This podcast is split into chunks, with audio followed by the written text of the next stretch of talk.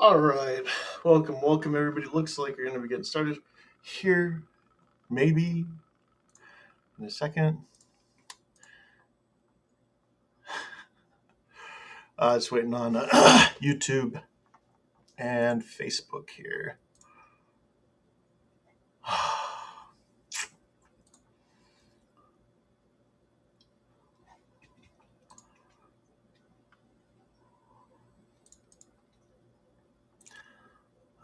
Okay. Okay, it doesn't look like any of those worked actually. Just give me one second here.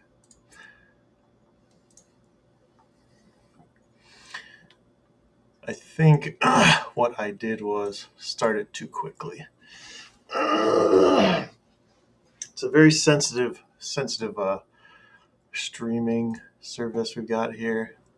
There we go. Okay, live, live. Live. Okay. so we are live across the board. Welcome, welcome, everybody. Hey, thanks for tuning in. Blessings on you all. And so, I'm going to be talking about the love of Jesus Christ, right? Love has the capability to inspire other people's people to be loving, right? I think it was Gandhi who said, uh, "Be the change that you want to see in the world," right? Act how you'd like other people to act. Do the things that you'd like to see other people doing. And while, right, we are limited beings, we are finite beings. God is infinite, right? And so when you apply yourself as a finite being into areas of your life, with God, you will be able to produce crops, harvests that are far beyond what you would be able to produce by yourself on your own. this is what working with God has to offer, right? It will increase your life, it will augment you yourself, it will augment your life. Proper biblical teaching will enhance, benefit, bless your life. It is good for you, it is good for people in your life. And this all stems from the first step of becoming Christian, right? Christianity is a state of being, it's not a religious boast, right? I am Christian. Well, that doesn't actually make you Christian, right? You can say you're a genius, that doesn't make you a genius. You can say you're the strongest man on the earth, even though you haven't been working out.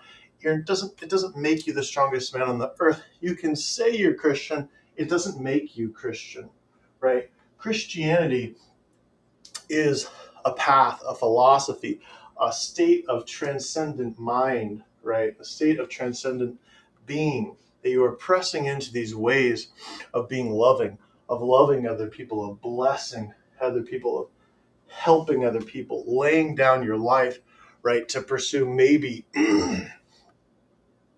selfless gains, right? It may not benefit Christians always what we do, right?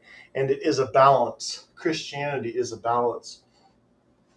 Uh, you will see the prophets that they are, for example, King David and Solomon, right? They get a kingdom, but they also help a whole lot of other people as they progress through the days of their life. King Solomon, the same way. Through becoming uh, rich in wisdom, he applies his wisdom to his kingdom, and his kingdom and all the people in it begin to flourish. I.e., King Solomon was blessed by God, became a blessing to the people, and blessed his nation by following the ways of God, right? Representing that love.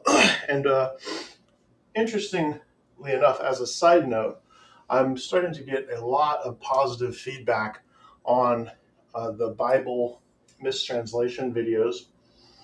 Uh, and as I'm going through countless different versions of the Bible, what I'm realizing is a lot of the scriptures have become just a little off point, just a little inaccurate, right? The Bible, the Holy Scriptures, they still produce uh, an abundance in good. However, right, there are there are uh, some verses in there that are just completely bogus now. Uh, the, the one of the worst ones that sticks out in my mind is that do not resist evil one. that is that is uh, really really nuts. And when you go back to the original uh, ancient Greek scrolls, right, what you'll see is that the word is revenge in the scripture. So you're going, you're scratching your head, going, wait, how did how did this guy get resist evil? Don't resist an evil man. Uh, out of the translation, and uh, yeah. So, anyways, right. Obviously, right. When you go into a church, does the church, when a police officer comes in and goes to to Sunday service there, does the church say, "Hey, we don't allow people"? Part of being Christian is not is not resisting evil, and you resist evil. Therefore, as a police officer uh, or as a judge, as a as a public servant, right? You're not welcome here, right? Uh, no, I don't. I don't think there's any church that does that, right? And interestingly enough, fascinating enough, right? There, but there it is, right? In the King James Bible, over five billion copies sold, right? Pete, you're scratching your head, going, "Wait a minute, this doesn't make any sense because it's it's a gross mistranslation." Uh, maybe some people would like to believe in the world that uh, the world can thrive without a justice system or a form of government, but uh, all you have to do is look, right? That's that's a really fascinating thing, actually, right? If you look, if there's something that seems like a little confusing, all you have to do is look, and the answer is there. Seek and you shall find, right? And so understanding right as christians we practice what we preach right? We don't read the bible and then say ah i'm not going to follow that specific verse right? No that's not correct right? We read the bible we realize that what the bible is saying will produce abundance right? A good happy life a good happy nation right? When you say a good happy life that's one singular individual. When you say a nation in this case it's 330 million different individuals, right? So we're not talking about just blessing ourselves as Christians, right? It's not a greed uh, religion, right? It's a religion of benevolence. It's a religion of abundance, right? You will have abundance, you will have wealth, right? But uh, in proportion, right? Uh, sometimes people will say, well, I like being very benevolent. So instead of amassing wealth for myself, I'm going to be very benevolent. Fascinating, uh, fascinating uh, enough. Uh, Charles Munger, Warren Buffett's partner. I was looking at uh, Warren Buffett's net wealth, the wealth of greed, right? 50 something billion. And I looked at Charles Munger, his partner, and, and Charles Munger has about 2 billion. And I was, I was saying, well, how is there such a difference, right? How is this Warren Buffett have 50 billion and Charles Munger only has two? Well, Charles Munger donates everything that he makes, right? He donates all the absurd surplus, right? And even even a, an amount of two billion. Well, who the who the heck knows what you might do with two billion dollars? That's a lot of money, right? And so, understanding that is a, a product of Charles Munger's faith, right? That is one of those blessings of faith, right? Becoming that tree, becoming that mountain that is blessing the entire nation, many cities, many people, right? That is what God is talking about. That is the effect of faith. That is God's capability. It's what, it's not a fact about God, right? A fact would be like, uh, two seconds ago, I just started this stream, right? It's history. It's long standing a fact that you cannot go back and change, right? You cannot change it. That is how God works. You start walking with God, you start applying the good ways contained within the Holy Scriptures to your life, and you will move, begin moving towards becoming that blessing. And if you keep walking, if you keep abiding in the ways of love, the loving ways of Jesus Christ that He is teaching us, through the parables, through the scriptures, through the instructions in the Bible, you will keep growing in the ability to bless others, to be a blessing. And, right, just like with King David, you, your own life will benefit also. That is the power of the one true living God. That is the ability of love. That is what happens when you apply love to your life. when you start doing things that that you love instead of right trying to chase that almighty dollar. Interestingly enough, uh, when you look at the world and what is uh, what produces financial abundance, what produces success, happiness, joy, a life, and a life that people love, it's not pursuing wealth. It's not doing 80 hours of accounting a week, right? Very, very few people enjoy doing that, right? Just like mathematicians are uh, in short supply, right? Some people enjoy math. That's incredible. Good for you, right? But sitting down and doing 80 hours of math a week, it doesn't sound like a good week to most people, right? And so, fascinatingly enough, what uh, what people, what studies show that produces uh, excellence, that produces that financial harvest, is finding something that you like doing, finding something that you're passionate about, that you love, right, and applying yourself to it. Now, uh, of course, right, this will be uh, an area, a subject that must produce finance, right? If you apply yourself to um, laying on a couch, right, and you say, I love this, well, that's not really going to cut it, right?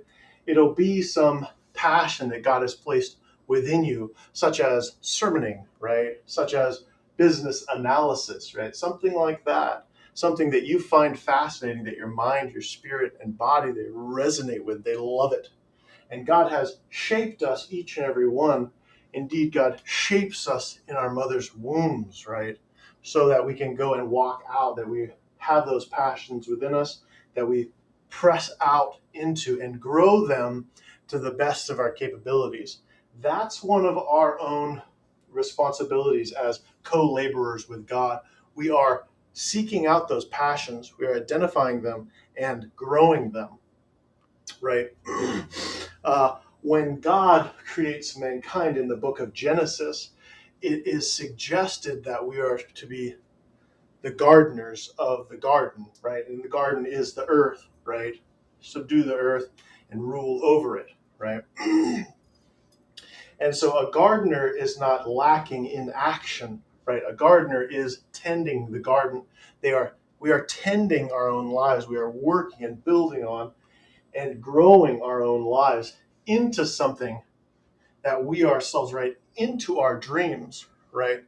And so this is why it's important to make sure that your dreams lie within the confines of God's covenant because if they don't, right, when you get those dreams, you'll be like, "Oh, this isn't what I wanted. I made a mistake. I don't want this dream. I just spent three years, five years getting this dream, and I hate it, right?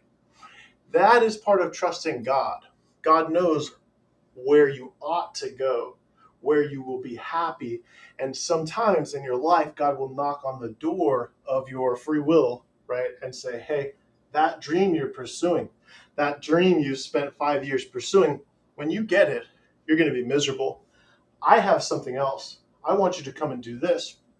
And that's how God works, right? The good shepherd, the wise guide is leading us where we ought to go, where we should go.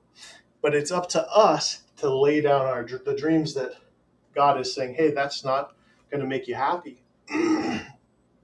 or uh, dreams that God is saying, "Hey, that's not going to happen." Right? And sometimes we don't understand, right, that God has set a singular light. And as we look upon that light, right, we may get lost, right? We may be looking just a little bit west of that light or just a little bit east of that light in regards to a dream of our own. We might have it off just a little bit where the light is over here and mankind is looking over here going, I want this. And God is saying, hey, this is where you'll be happy. This is where you ought to go and we might not always know it, but that is where God is leading us, right? And so sometimes, uh, if there is a U turn in your life or a directional change, a change of goals, right? Don't be surprised. God knows what He's doing when He threw Joseph into the pit, right? When Joseph was thrown into the pit, Joseph might have been saying, Hey, I don't understand this. This doesn't make much sense. But God was just bringing Joseph by whatever means necessary into the courts of Pharaoh so that he could receive his exaltation, right? King David uh, might not have understood that playing a the lyre or a harp for King Saul, a mad king, an insane king that had was was being tormented by a evil spirit that God had sent to torment King Saul. And you think about that for a second, right? You say, "Hey, there's a there's a posting online. It says, "Come play my guitar. Come play my uh, instrument for a mad king tormented by an evil spirit." You might just X on out of that one. You might just let that one slide by. But here's the thing: David knew that God was sending him to Saul. David had faith. And so, David, even though he might not have felt the most comfortable, he might not have been safe, the safest, right, as King Saul started lobbing spears at David, trying to kill him, right? David knew that for enduring the trials, for going through the refiner's fire, for doing the will of the Lord God of Israel. The reward will out, outweigh the trials that required to receive that reward, right? the end result is that light, is that beacon of light, is that blessing unto the nations that God has placed within each and every one of our futures. But we have to follow it, right? If Joseph had have uh, turned turned away from God, Joseph wouldn't have made it. If David had have turned away from God, David wouldn't have made it. Etc. Etc. For any of the prophets, uh, including Jonah, right? If Jonah had have just kept disobeying God, he wouldn't have ever made it to Nineveh. He would have, well, who knows what would have happened, but but uh, you have to understand, right? God is leading us. All you have to do is trust God. You place that trust in God, and God will get you the rest of the way.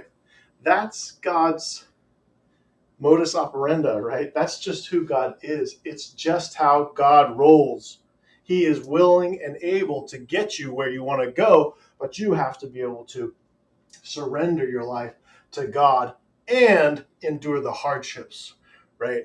This is keeping the covenant. This is keeping our lives, keeping our dreams within the confines of God's covenant because, right, you don't want to show up and get that dream and have it be uh, a plate full of ash, right? You don't want the dream that you get thinking, hey, this is going to be so incredible. You don't want to get it after 10 years spent of your life and realize, wow, I hate this, right? That is what trusting in greater wisdom that is what trusting in perfect knowledge, divine knowledge, will reap in your life. It will bring into your life that beacon of light, that happiness, that joy and joy to completion if you're willing to follow it, right? That is what is biblically stated, not God will do it no matter what. No, right? There are blessings for obedience and punishments for disobedience, right? Uh, for example, in life, if you decide one night to do enough hard drugs to kill you, right, don't expect God to bless you for doing that, right? Does not make any logical sense. Therefore, when someone is preaching that, you can know that it is rat poison and death and throw it out of your life and into the garbage can where it belongs. Thank you. That is good soil teaching, right? when you apply it to your life, it won't result in death or hardship for those who listen and trust and apply it. No, it's going to reap life and life in abundance. It's going to reap joy and joy to completion. It's going to reap righteousness and alignment with the one true living God of all Israel. It's going to bring the favor of a divine being with perfect knowledge into your life. And your life will begin being blessed by that favor. When you reach that point of righteousness, when you surrender to God and say, No more sin, I'm done with it, That is when God gets really moving in your life. That is when the Red Seas part for you. That is when you will see real change begin to strike like lightning all around you. That is who God is. It's what He's been doing from the first page of the Bible, which was written nearly 2,400 years ago, unto this very day. And He will keep doing it until the end of time itself. That is who God is. It's not one miracle that only happened. It's not a miracle that, that only happened as often as, for example, winning the lottery. These miracles are being poured out upon people's lives day in and day out, often, right? But you have to follow God. You have to surrender to where God leads you and do it God's way. That's what a covenant is. A covenant literally means an agreement. I love God, so I'm going to serve God, right? And uh, we are servants of the Lord, right? That means when God speaks, we obey. When God, when you hear the voice of God, and you will hear the voice of God, seek and you will find it, right?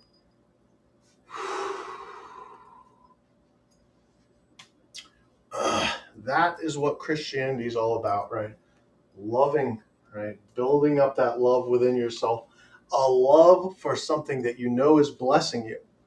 God, you know God, Christians know that God is blessing us, and we love God and bless Him back. It's it's like a give take relationship, but God's goodness is practically practically endless, right?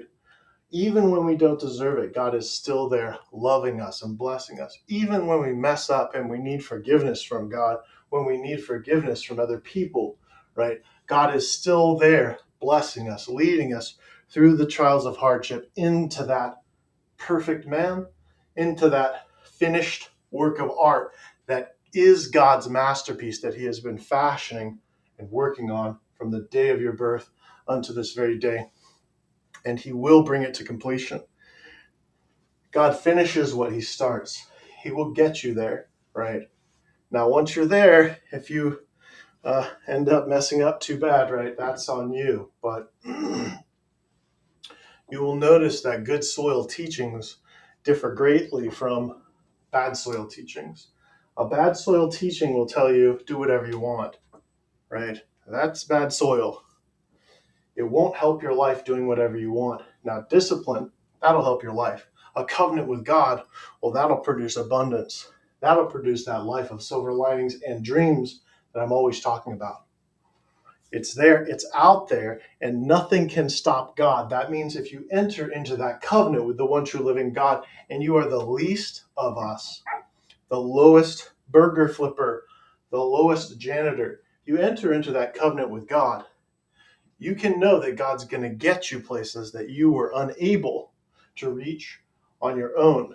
The Israelites came to the Red Sea and realized they were unable to swim across it. They realized the Egyptians were about to slaughter them, but lo and behold, with God, the Red Seas parted, and the Israelites, it says that God's people crossed the ocean on dry land So understanding that is important, right? That is what love is all about. Guiding people, blessing people, inspiring people, helping other people from a state of benevolence. Maybe the people are undeserving, you keep helping them. Maybe the people are attacking you, you keep helping them. You keep blessing them, you keep doing it God's way. And one way or another, I guarantee you, God will get you there. That's going to be it for the day, guys. Hey, thanks so much for tuning in. Blessings on you all, and have a great rest of your day.